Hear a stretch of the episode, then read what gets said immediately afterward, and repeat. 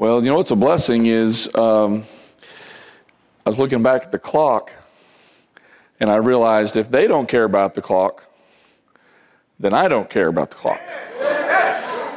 And, and uh, I thought to myself when the choir was singing, I thought, um, one song. What was the name of that first song? We will remember mercy. I'm telling you, that, that's one of those songs that uh, you want to cry, you want to laugh, you want to rejoice. And if people just get out of the way, you wouldn't mind running a little bit. Um, and then I'm so glad to brother, see Brother Marshall sitting over there just calling out numbers 11,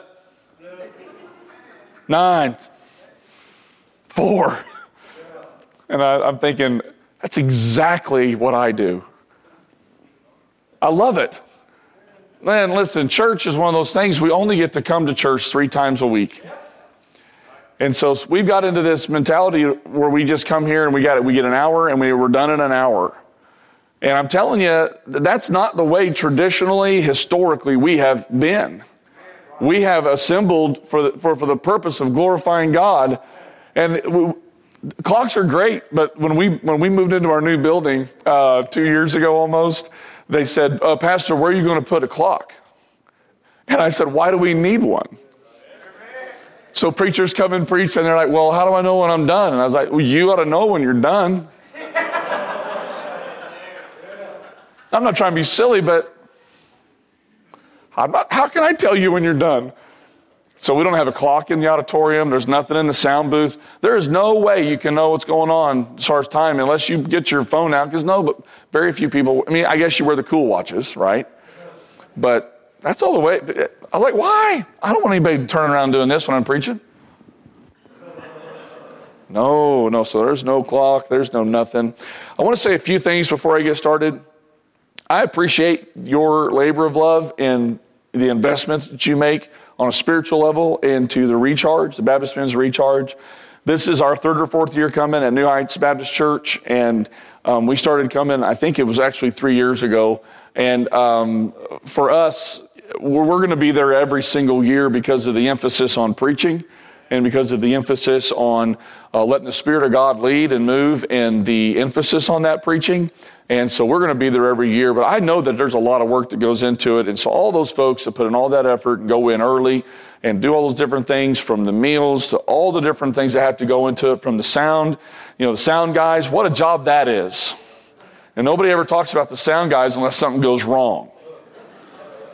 No, it's true, isn't it? But that is a tough, tough job. The guys that run the sound, that is a hard job. And it's like, it's like no one pays any attention to the center on a football team unless he makes a bad snap. And the second he makes a bad snap, we're like, oh, we got to get a new center. You know what I mean? Same way the sound guy. Something goes, and everybody goes, come on, sound guy. Never think about it until something goes bad. I'm just thankful for every single aspect of ministry everybody does. It really makes a big difference when we listen because our men and my, we just show up. We pray and we ask God to speak to us when we just come to the meeting and everything is ready to go. And I want to tell you thank you for that. But I also want to tell you this um, thank, thank you for uh, allowing me to come here today.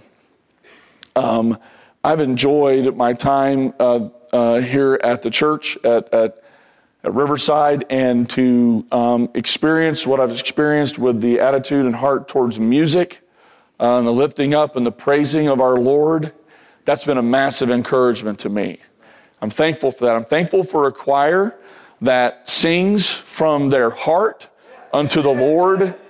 I'm thankful to see men opening up their mouths and letting her fly. I don't know any, many of you, but I'm watching the men in that choir, and some of you are singing with such passion, you're shaking. And I'm telling you right now, that is a blessing. The ladies and their, their heart to, to sing in the choir, what an amazing gift and treasure and joy that is. I'm telling you, I could have listened to the choir over and over and over again tonight. I'm very, very thankful for the choir. And I'm very, very thankful for just the spirit that I've been able to uh, see and to be a part of. Listen, I don't preach out a ton. I used to preach out more when I was in Washington State. Uh, and when I moved to Oklahoma, I think God just kind of had me a little more centralized, not going out as much, um, and spending more t- just for, for, my family and the things that, that God had for us there in Tulsa.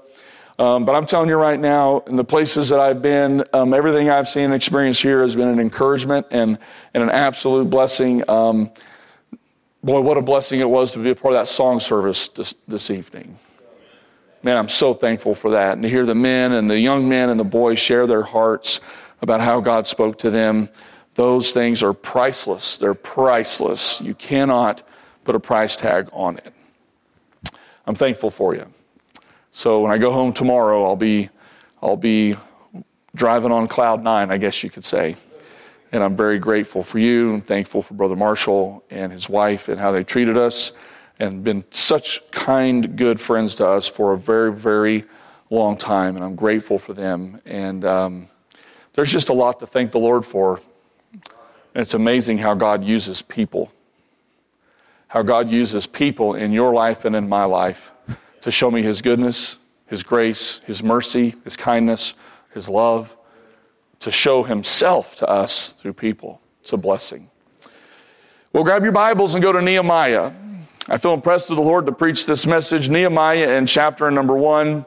When you arrive there, I would encourage you to stand for the reading of the word. And um, I'm excited to preach tonight, and I, I am looking forward to, the, to, to, to watching God work. But, but I'll, I'll, tell you this uh, I, I, do know what the clock says. I'm very aware of the hour. I remember Brother Sam used to say that. And, and, and Brother Sam says that basically, when Brother Sam says he's aware of the hour, just understand it. That doesn't mean anything. it doesn't mean a thing to him. And um, he is my pastor, he was my preacher, and so I am aware of the clock. Amen? Amen? I'm aware of the clock. Nehemiah chapter 1, verse number 1. The words of Nehemiah, the son of Hachaliah. And it came to pass in the month of Chisleu, the 20th year, as I was in Shushan the palace, that Hananiah, one of my brethren, came, he and certain men of Judah. And I asked them, uh, I asked them concerning the Jews that had escaped which were left of the captivity, and concerning Jerusalem. And they said unto me, The remnant that are left of the captivity there in the province are in great affliction and reproach. The wall of Jerusalem also is broken down, and the gates thereof are burned with fire. Notice verse 4. And it came to pass when I heard these words that I sat down and wept and mourned a certain days and fasted and prayed there before the God of heaven.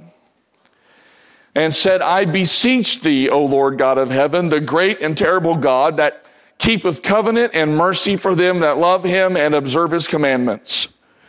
Let thine ear now be attentive and thine eyes open, that thou mayest hear the prayer of thy servant, which I pray before thee now, day and night, for the children of Israel, thy servants and confess the sins of the children of Israel, which we have sinned against thee. Both I and my father's house have sinned. We have dealt corruptly against thee and have not kept the commandments, nor the statutes, nor the judgments which thou commandest thy servant Moses. Remember, I beseech thee, the word that thou commandest thy servant uh, Moses, saying, If ye transgress, I will scatter you abroad among the nations. But if ye turn unto me and keep my commandments and do them, though there were of you cast out unto the uttermost part of heaven, yet will I gather them from thence and will bring them unto the place that I have chosen to set my name there. Now these are thy servants and thy people, whom thou hast redeemed by the great power and by thy strong hand. O Lord, I beseech thee, let now thine ear be attentive to the prayer of thy servant and to the prayer of thy servants who desire to fear thy name and prosper. I pray thee, thy servant this day, and grant him mercy in the sight of this man, for I was the king's cupbearer. Tonight, if the Lord will let me, I want to preach a message that encourages us in rebuilding the wall of prayer. One of the weaknesses I believe in most Christians' lives, I'm not saying everyone, so don't look at me like, you know, like with, with staves coming out of your eyes. Most Christians struggle with a consistent, purposeful prayer life. I said most Christians because they have no idea what it is to listen, to go before God the way God wants us to go before Him. And they think prayer's easy, but prayer takes effort and purpose, and it takes, listen, it has to be intentional. So tonight, if you'd allow me, I'd like to preach a message on rebuilding the wall of prayer. God, we love you, and I'm thankful for you. I'm thankful for these folks. I'm just now getting to know them, but what a joy and what a treasure to be able to meet many of them today and be able to worship you with them is just a tremendous, tremendous honor. I'm grateful for it. God, I pray you'd continue to bless the folks of Riverside Baptist Church and continue to grow them and continue to use them in, in, in, the exact way that you desire to use each one of them, fitly framed together into this wonderful local church. God, I pray you do great and mighty things with them. And Father, I pray tonight we be able to give our full heart and attention, even though I'm sure there are many who may be tired and many who may be weary. God, give them the help that they need and the strength that they need as we endeavor to get closer to our Savior. We love you, Father. It's in Jesus' name we pray. Amen. You may be seated.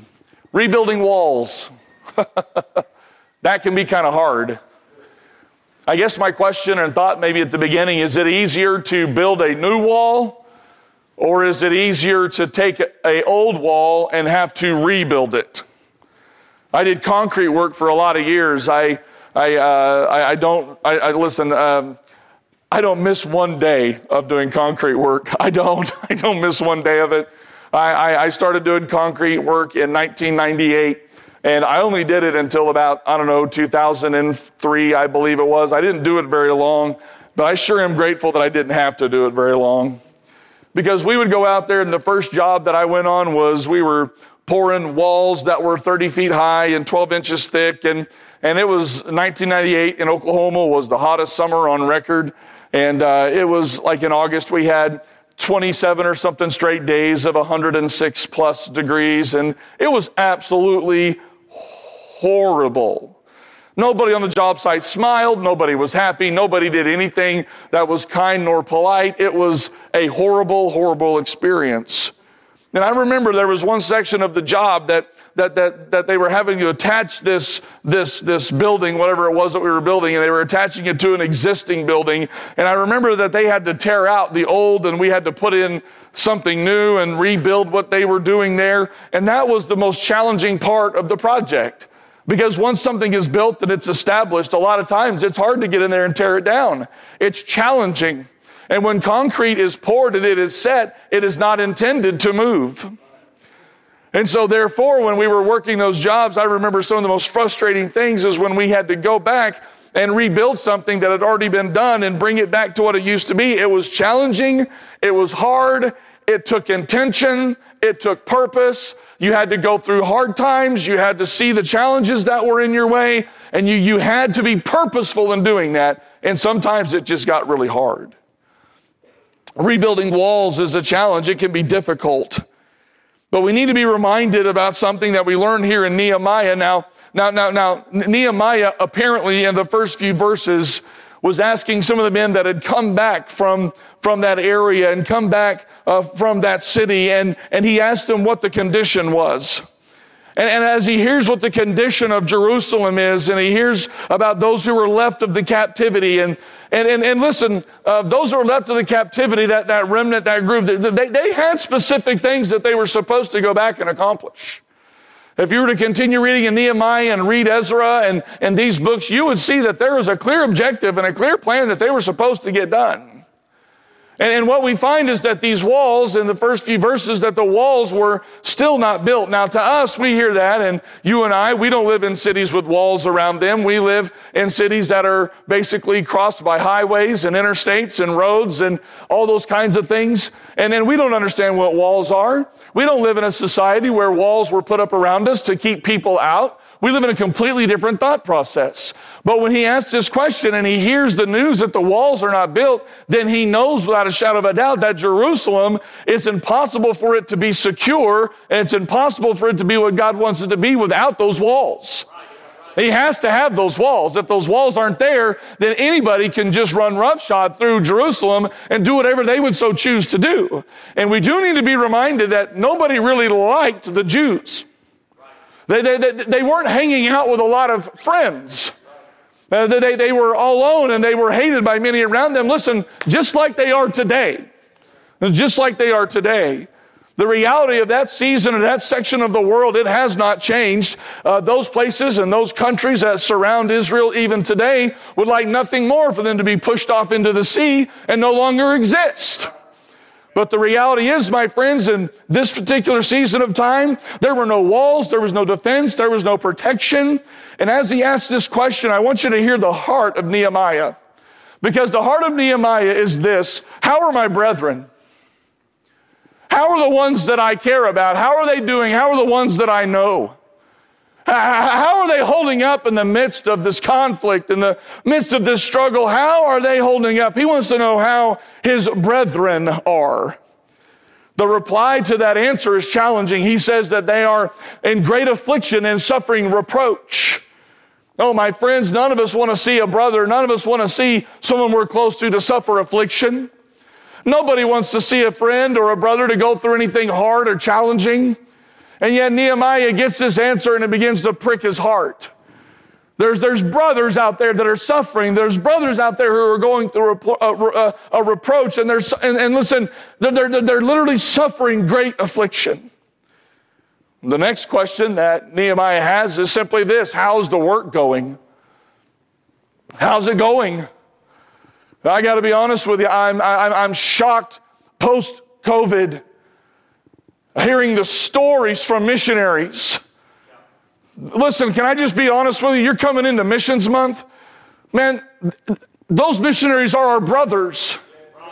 Now, those missionaries are not just people that are on letters and, and have a placard on a wall. No, no, no. Those missionaries that are all over the world, they are our brothers. We have linked arms with them to fight the good fight of the faith and to declare, to, to declare the gospel all around the world. Listen, they are our brothers. We are together in the fight with them. And I'm amazed today that I hear from missionaries and, and talking with the brothers from Canada today and hearing about what's taking place in, in, in, in Quebec and hearing all all of those things that are taking place across Canada. I want you to know, my friends, the devil is not asleep and we have many adversaries. We have enemies all around. And I'm telling you, when I hear about our brothers in great affliction and then I hear how, at least from humanly speaking, and I hear how the work of God is not what it was before.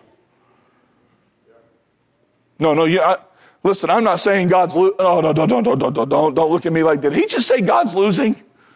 No, I didn't say that. I didn't say that at all. I have friends that are missionaries in the Philippines and friends that are in Sri Lanka and friends that are in India and friends that are in the, listen, most, most challenging parts of the world with the strictest of COVID restrictions who have story after story of amazing victory. As dark as it got, the, listen, the light shone through and pierced through the darkness. There's amazing stories of victory, but I'm telling you right now, my friends, we have to be reminded. Please, please don't misunderstand me. I, am going to talk plainly. I don't want to be misunderstood. That, that, that when we read this in Nehemiah and we look at it as an Old Testament account, and maybe we forget, maybe we forget that, that the devil just doesn't show up in the New Testament. Then, listen, the devil does not, doesn't just show up in the New Testament. The, the, the, the adversaries that we have, the, princip, uh, the princip, uh, principalities of the air, it's not just a, a, a, a New Testament truth. Listen, the devil is against, the devil has been against the work of God long before creation ever even existed.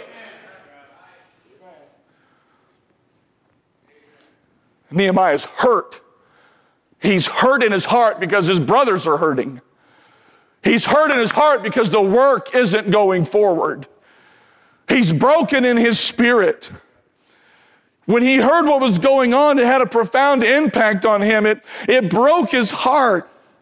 And verse number four is a wonderful insight into this man, Nehemiah, this, this man of God, if you will, who, who, was a simple man, but yet he had, listen, he had a desire to do something for God.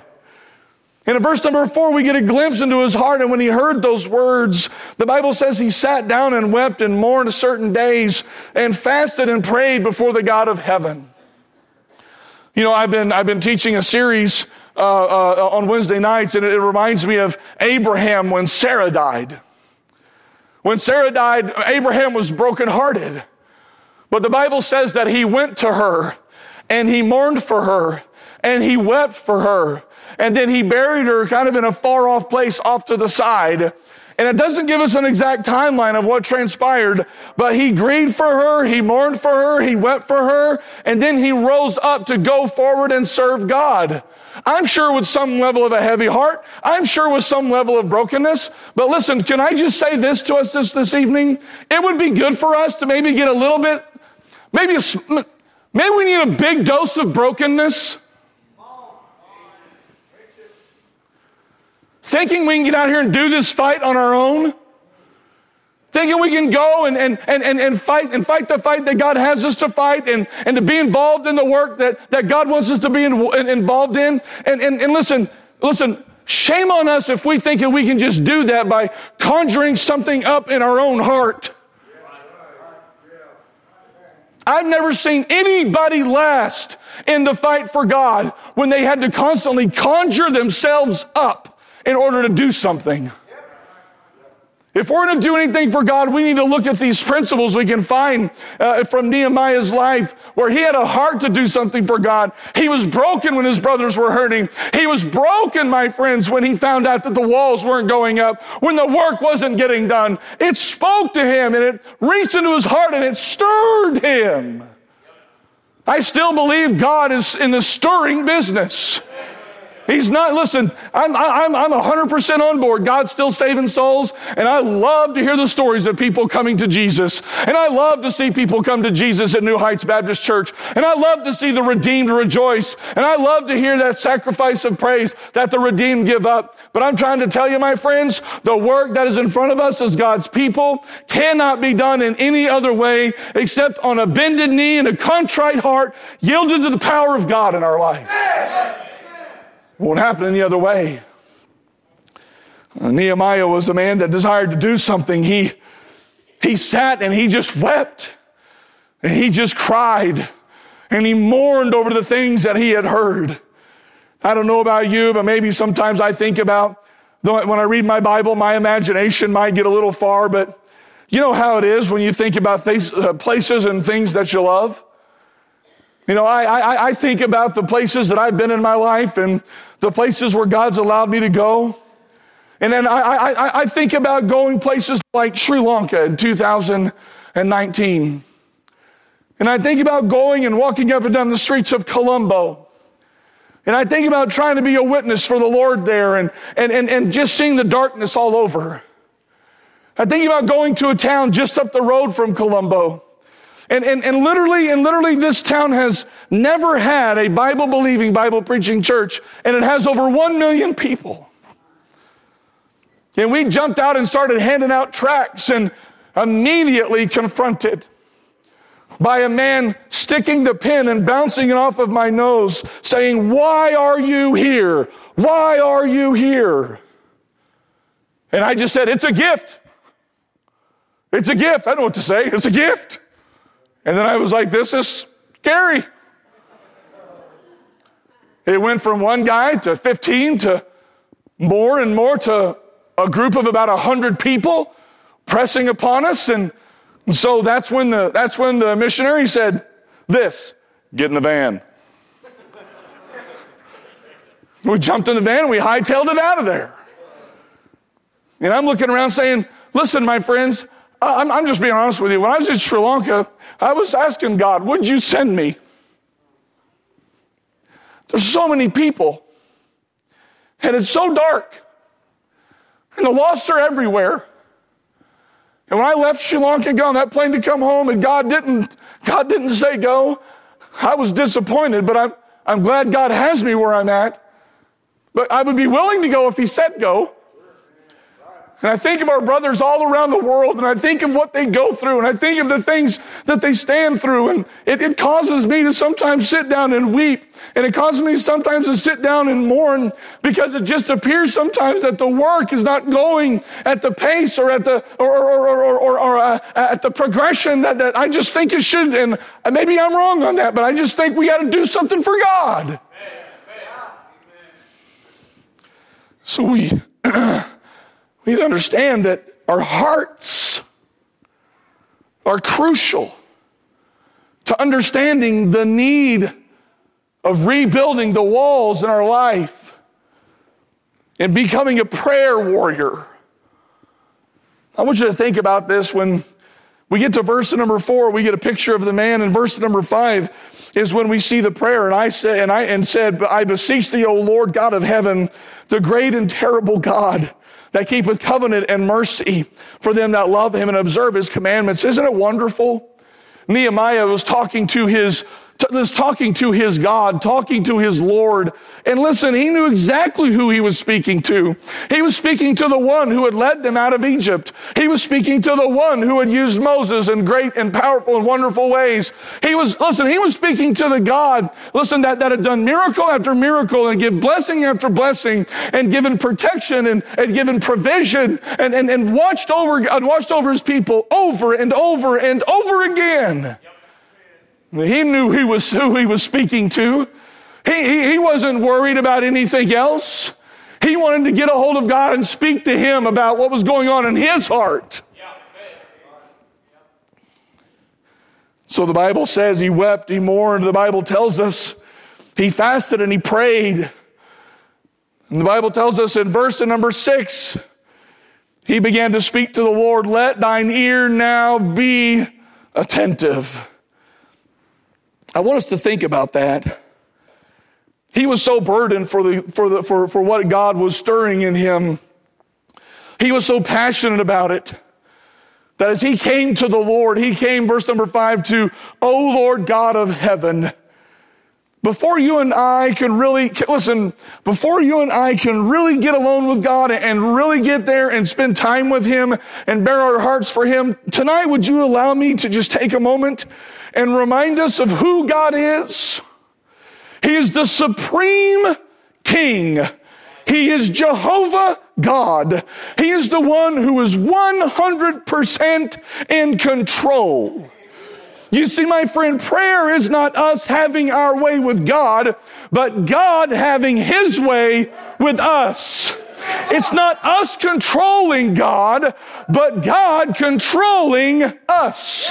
And the reality is we go before God with almost like a wish list of things. And the reality is when we go before our Father in heaven, we ought to just sit still for a moment and let the Holy Spirit begin to work into our hearts. And then we begin to speak and pray the things that are according to God's will and not according to mine. He says, Our Lord God of heaven in Nehemiah 1 5. Boy, have we heard something similar to that? If we were to jump to Matthew in chapter 6 and verse number 9, you know what we'd find? Our Father, which art in heaven, hallowed be thy name. His name is holy. He is holy. Everything about him is right and good and pure. He is the King of kings. He is the Lord of lords. He is the epitome of majesty. He is the epitome of holiness.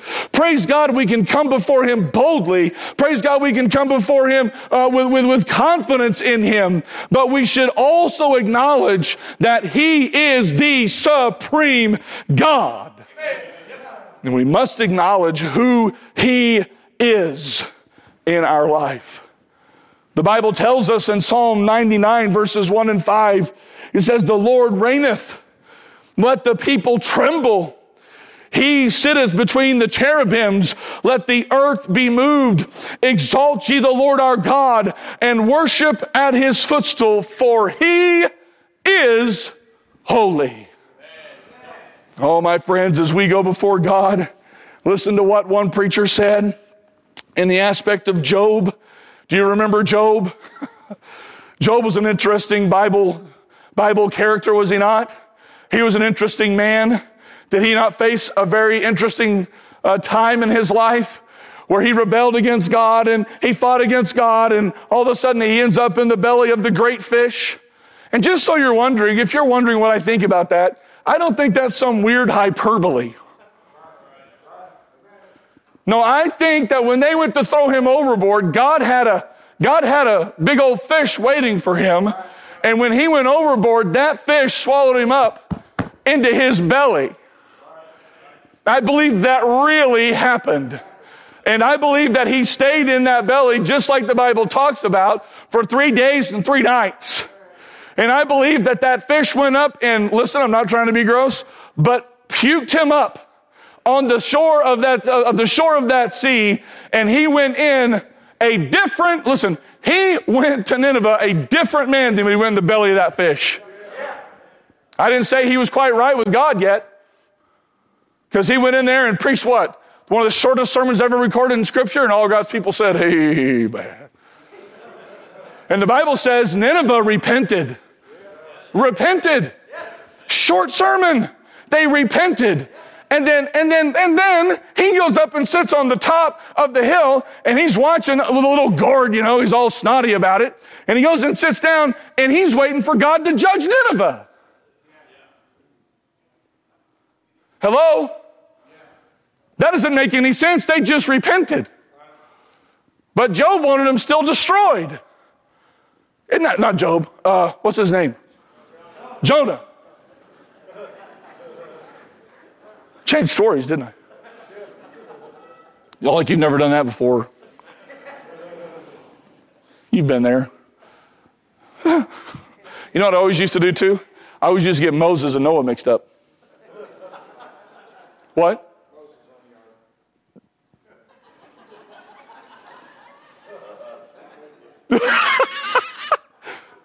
Remember one time I was waxing eloquent about, about, about Moses and the ark. And,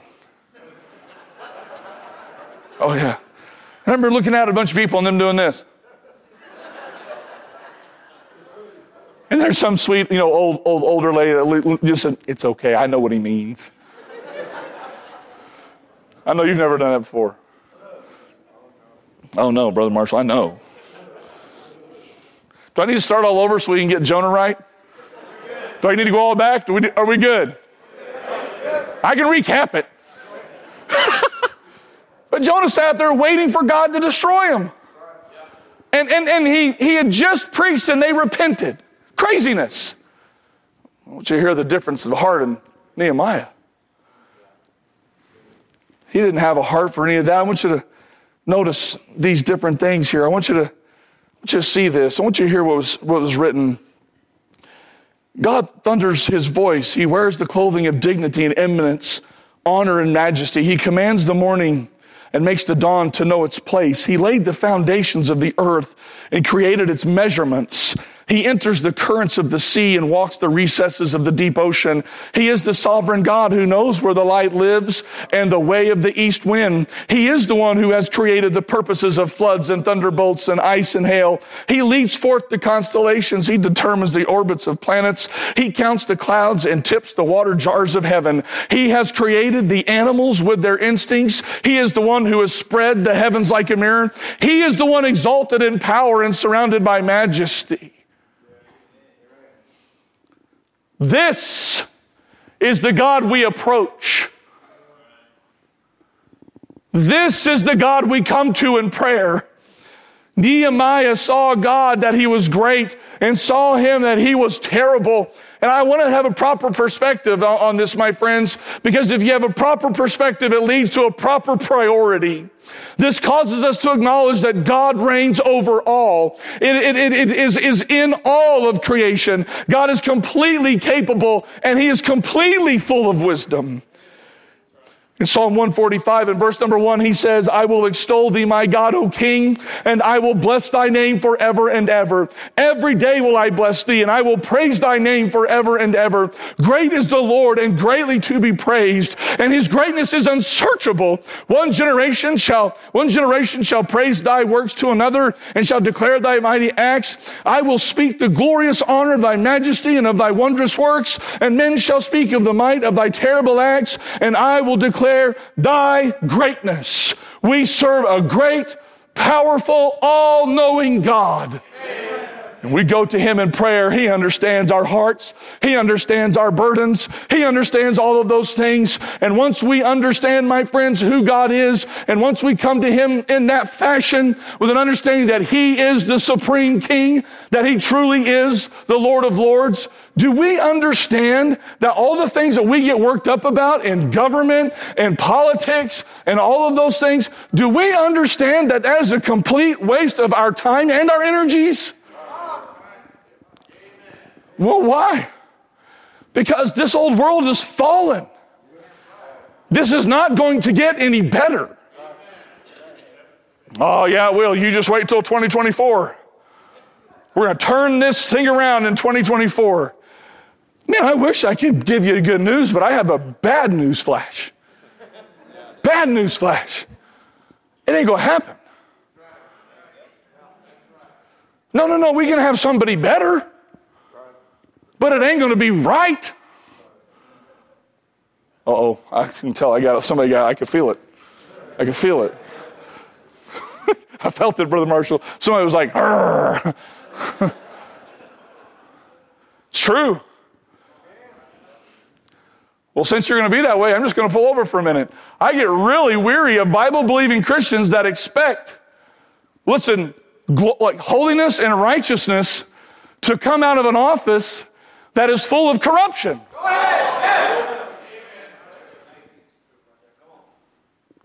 It makes no sense.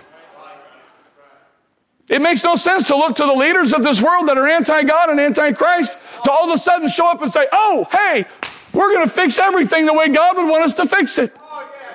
Do you not remember when that fellow over there in Africa repented of his sins and the sins of the nation and made it a public display in front of the whole country? Talk to two missionaries about that, and they'll tell you that was all a fake. It was all a phony. It was all to get attention, and all it was was to cover him up from different things that he had tied up with drug lords and all that kind of stuff. Come on, man. Lost people are never going to be righteous.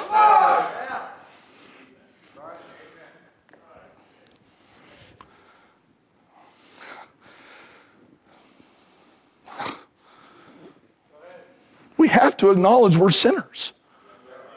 No, no, no. We must acknowledge our sin. Uh, think about this. The Bible says in verse number six, let thine ear now be attentive and thine eyes open, that thou mayest hear the prayer of thy servant, which I pray before thee now, day and night. Listen, he wants the attention of God. He wants God to listen to him. He wants God to hear him. He wants God to see him. He wants clear hearing with God. Aren't you so thankful that you know the Lord Jesus Christ as your personal Savior? And that when you bow your knees before Him and you go before Him in prayer, because of Jesus Christ, you and I can enter into that place and talk to our God? Do we understand that that's not the way it was before? Job himself spoke about it. Job himself spoke about, I got it right this time. It was Job. Don't look at me like, I'm going to check that out. he talked about not having a daysman between. He talked about not having a mediator between him and God. Don't be afraid of that. It's just what the Bible says. But when Jesus, listen, when the New Testament came to fruition, fruition, when Jesus came, He died, was buried, and rose again, and the Holy Spirit came and indwelt and empowered, and now we have the Holy Spirit of God. And when Jesus died, that veil was rent in two, and now we have access to the Father, and now we can go before Him in prayer, and we can spend time with Him. I want you to know, my friends, there's not one time where I've gotten alone with God, and I've been in a private place, in a quiet place, and gone to speak to Him, and ever one time felt like He wasn't listening. That's right. Amen because he's my loving heavenly father. And he would not, he listen, he would not push away one of his children. I'm trying to tell you, my friends, there have been times where I've gotten on my knees before God, and I remember very shortly after we lost our fourth child, and, and, and Billy had, Billy had uh, we, we lost, we have five in heaven and five here on earth. And I remember when, when, when we lost our fourth child, I, I remember there was a time where I, I, I'm surprised God just didn't strike me. Because I would talk to God about things because I was bitter. Is that too much information? I was bitter. Do you know why I was bitter? Because I was involved in the bus ministry. And I went on visits every Saturday. And I'm going to be very candid. Don't worry. Everywhere I go, I never get asked back to preach anyway. So I'm used to it. Don't be mad. It's fine. I go on bus visits and baby after baby, having baby after baby. I had one family I would go visit, and we brought their kids to the church, and they had 16 children in that home.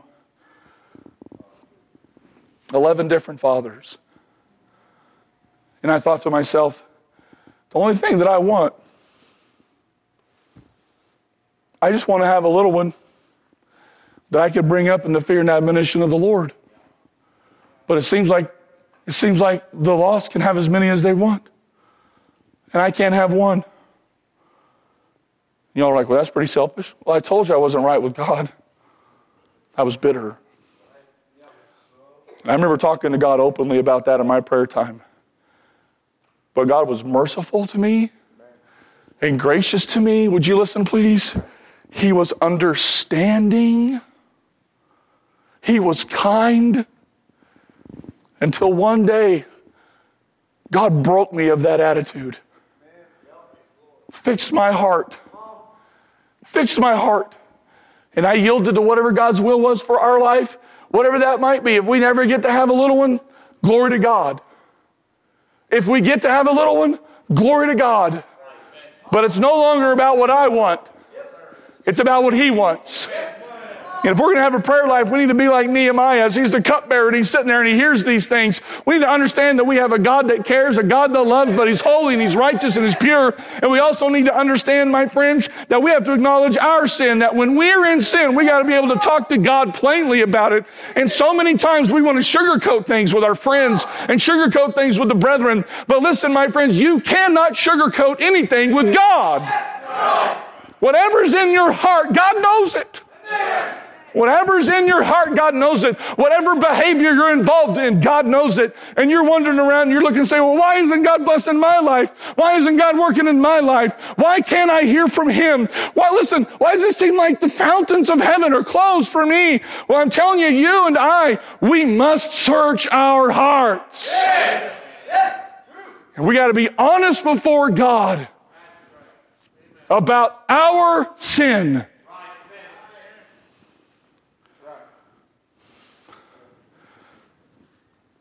That's, that's okay. It's a little one walking. I'm with you. It's not a problem. Everybody's like, what happened? I said, it's fine. I passed through in the Northwest, man. Kids ran around everywhere. You couldn't fix it.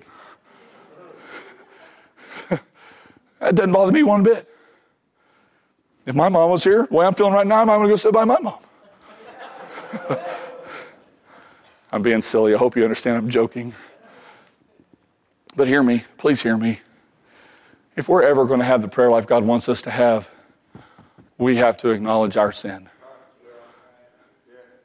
Too many times we just bypass that and we don't get alone with God and talk to Him about our sin. God help us. And Nehemiah said, No, we need to acknowledge our sin. He began to go down the list. He said, he, he, he basically didn't make any excuses. Oh, my friends, man, we're an excuse making culture, are we not? Uh, so many times I'll hear this, you know, they'll be talking to me as their pastor or, or as a pastor. It's amazing how there's a lot of people that are, I'm not their pastor, but they talk to me like I am. And they say things like, well, I've made a few mistakes recently. Or they say, well, I, you know, I really messed up today. But, you know, God knows, and He knows I have a little bit of indiscretion in my life. Yeah, God might have heard me tell that little white lie. I mean, it's not that big of a deal. It didn't hurt anybody. I mean, I, am a businessman and, and I work for this company, but you know, I do have some flexibility in my expense accounts. No, I suppose you saw my little episode of righteous indignation. You hear that one before? Blaming an angry outburst and then trying to say it was righteous indignation screaming and acting like a fool, and then saying it was righteous. Come on, read that text a little clearer. Study that one out a little bit more. You see, my friends, so many times we make excuses and we try to make small the things that are in our life and the sin that's in our life. And then, and then sometimes we'll say, well, Lord, you just know how I am. No, no, no, no, no, no, no, no, no, my friends. That's not the way God thinks. God does not forgive excuses, but He does forgive sin when we come to Him asking for forgiveness. You understand tonight that you can be in sin and you can have things harbored in your heart and you can have things harbored down deep and you can have all of those things. Do you realize tonight that it is just like that where God can forgive you and God can begin to work in your heart again and you can, you can do it right now. You don't have to wait for an invitation. God spoke to you about it. You can do it right there in your chair. You can get alone with God. You can come to an altar and leave it at the killing place and never pick it up again and let it die and it can be over. No one, listen, Listen, nobody's got to know. It's just, it's you and God. So many people think they're pulling something over on God. Nehemiah saw the sins of the people, and Nehemiah saw his sin. Come on. He saw the sins of the people, he saw his sin, and he saw the sin of his fathers. And he brought all of it up before God. In verse number seven, he says, We have dealt corruptly against thee and have not kept the commandments, nor the statutes, nor the judgments which thou commandest thy servant Moses. He knew they were wrong. Can I say something? I'm going to be as nice as I can. We, we know when we have sinned. No, no, no. We heard it in the testimonies tonight, did, did we not? Well, I knew I was wrong. Isn't that amazing how we'll say stuff like that and we think, I knew I was wrong. And then afterwards we think, well, man, why did I get it right before? I always tell our teens at New Heights, I was like, you don't have to get right with God at camp only. You can get right with God. Listen, every time you sin, you can get right with Him. You don't have to stack them up and get to camp and be like, that's the best preaching I've ever heard. And I'm thinking to myself, he said the same thing that I have been saying.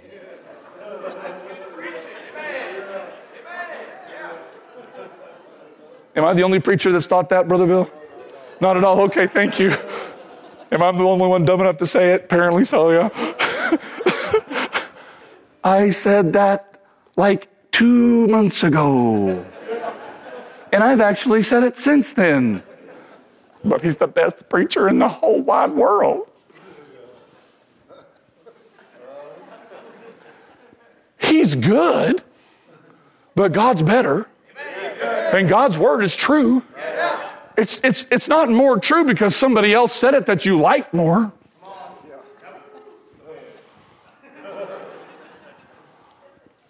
No, that's true. Come on. It's getting very awkward. I need to hurry up. it's getting too awkward. I'm not going to look up anymore. It's getting scary. It's true, friends. We don't have to stack them up and get right the Baptist men's recharge. We don't have to knowingly walk in sin and then say, oh, well, I mean, I'm going, to, sign up for that recharge so I can, so I can you know, get some good preaching.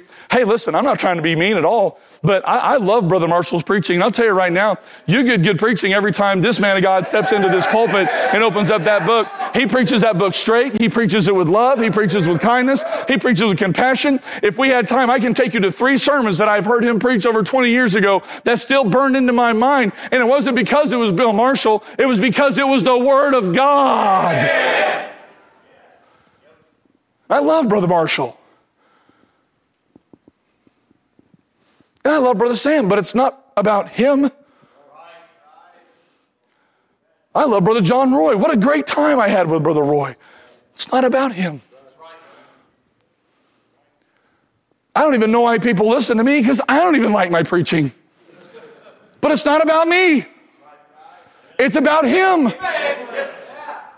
And the reality is, my friends, once we understand who God is, and once we see Him as He is in holiness and righteousness and purity, and once we see the sin that we have in our life and we acknowledge it, and, and, and, and we acknowledge and we recognize, my soul, I am wicked. And we have dealt, listen, the Bible says in verse 7, we have dealt very corruptly against thee. That word means wickedly and without integrity. Listen, my friends, when we realize that we are wicked, and, we, and, and when we realize that we do not keep, we do not follow His commandments, and we go before God bare and open and transparent, you know what we have to do at that point? We have to trust His promises. Oh, so many people are so afraid to just be honest with God. But you know, once you are, it's 1 John 1 9. If I confess my sins, he's faithful and just to forgive me my sins and to cleanse me from all unrighteousness. It's gone. The only reason it ever comes back, hear me, the only reason it ever comes back is because when you come here and you leave it with Him and you confess it before Him and He says He cleansed you from all unrighteousness, the only reason it ever comes back is because you pick it up again, not God. Not, not God, it's because you do. That's why I love that old hymn. Leave it there. Leave it there. Take your burdens to the Lord and leave it there. Because once you've given them to him, there's no point in taking them back. Because he's forgiven them and it's over. Can I say this very quickly? Very quickly. God's people need to learn how to forgive themselves. You need to learn how to, you need to learn what God's forgiveness is all about and then recognize that when He says you're forgiven, no matter how you feel about it, you're forgiven. And you need to trust His promises on forgiveness. You need to trust His promises on that and stop bringing it back up. I think there are more crippled Christians in this world. They're paralyzed from paranoia. They get ate up with all the stuff they did. And I'm telling you, they, they do not understand God's forgiveness. And they sit there and they bind themselves with all of their past. And I'm telling you, it's a horrible, horrible thing. We need to learn to trust the promises of God and then walk in them and talk in them and rejoice in them. Much of Nehemiah's prayer is the truth of the promise of God. He begins in verse number five and he speaks of Jehovah, he speaks of Yahweh, he speaks of the covenant keeping God. Part of verse five is a paraphrase of Exodus chapter 20. And in verse number six and in verse eight, he is claiming the promise that God made to Moses. And then he quotes Leviticus 26, 33, and I will scatter you among the heathen and will draw a sword after you and your land shall be desolate and your cities waste. He then quotes, and shall and shall uh, shall return unto the Lord thy God, and shall obey his voice according to all that I commanded thee this day, thou and thy children with all thine heart and with all thy soul. If any of thine be driven out unto the utmost parts of heaven, from thence will the Lord thy God gather thee, and from thence will he fetch thee. My friends, God was willing to forgive them if they repented. And that's what God does for you and I as His children today. Isn't that awesome? Oh, man. I'm thankful for a loving, merciful, oh, kind, gracious God. I'm thankful that his mercies are new every single morning. I'm thankful that, listen, no, just follow me. I'm thankful that when the apostle Paul himself prayed and asked God to deliver him from his thorn in the flesh, I'm so thankful that was the apostle Paul, wasn't Job or Jonah, right? I'm thankful that God, that God told him, my grace is sufficient for thee. Oh, wouldn't it have been great if we, he would have took the thorn of the flesh? But he didn't. But he told him, My grace is sufficient. Hmm. Hmm. I love that. I want you to hear me just for a few more minutes, and I will, I will do my best to land quickly. I want you to hear this. Nehemiah is basically saying to his God, God, you've dealt honestly with us, but we dealt corruptly with you. God, you dealt honestly with us and we dealt corruptly with you. And so, God, you did what you said. You scattered us. But, God, you promised to restore us. My friends, if we're going to trust the promises of God, the only way we can trust the promises of God is to know the scriptures so we know what we are putting our trust in. Nehemiah had grasped the word of God and now the word had a, grip, a grip on him. Why do we believe in the promise of eternal life, my friends? Because the Bible tells us we have it.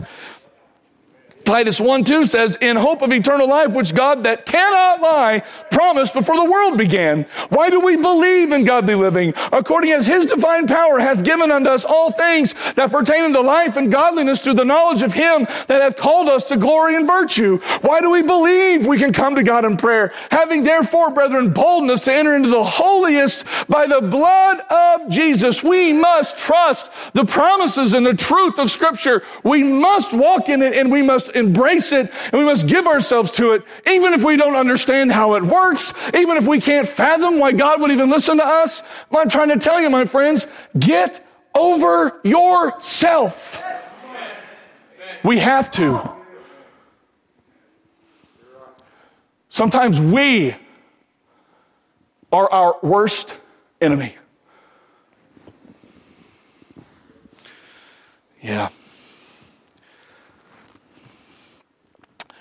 Which is just listen to this one last thing, and I'll be done. If we're going to rebuild the walls of prayer, we have to know who God is and acknowledge Him, and we have to handle our sin properly. We have to trust the promises of God and know and know the Scripture in order to trust the promises. But we also have to we also have to be before God with humility. The Bible says in verse 11, O Lord, I beseech thee, let now thine ear be attentive to the prayer of thy servant and to the prayer of thy servants who desire to fear thy name and prosper. I pray thee, thy servant this day, and grant him mercy in the sight of this man, for I was the king's cupbearer. Nehemiah knew who he was, but he also knew who his God was. And that if he needed mercy and help, he knew who to go to. He went to his God. Now, you know the rest of the story, and we don't have time tonight to get into it, but you know what Nehemiah had to go do. In the midst of that conversation, with one turn of his hand, Nehemiah could have been a dead man. Can I encourage you tonight? Be a part of the solution. Be a part of rebuilding that wall.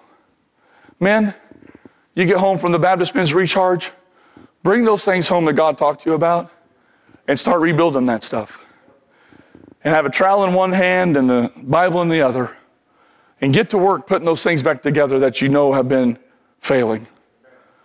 And realize that you're not going to be able to do it with it in your own strength. You're going to have to lean and trust in the mercy and grace of God. And you know what? You're probably going to mess up. No, not me, bless God. No, yeah, you. You're, you're probably going to mess up. You know what you're going to have to do? You're going to have to get alone with God on your face and just talk to Him about it and ask Him to help you. And then you're going to have to get up and go back at it again and walk in His grace and His mercy again. Aren't you grateful for the mercy of God? Be part of the solution. Get to work on the things God talks to you about. You may need, listen, you may not even have a wall to rebuild in your prayer life. You may have never had a prayer life. You may have had the concrete answer that most people say, How's your prayer life? Well, it's not like it should be. Loosely translated, I don't have one. my friends, build that wall of prayer. Build that wall of prayer. Be like, listen, be like a Nehemiah and go before God humbly. Understand that God is supreme. Acknowledge your sin. Trust in the promises of God. Listen, trust in the truth of Scripture and humbly be a part of what God is, uh, humbly be a part of what God is trying to accomplish in you. I'm still convinced to this day, after pastoring for just a little while, I haven't pastored as long as many. I started pastoring in 2008, full time ministry since 2003. And one of the things that's the hardest part about ministry is watching people get so close to the precipice of actually being surrendered and yielded to God and humbling themselves before Him and then stopping because they think it's going to cost too much. Well, I'm going to encourage you. It doesn't cost you anything except your life.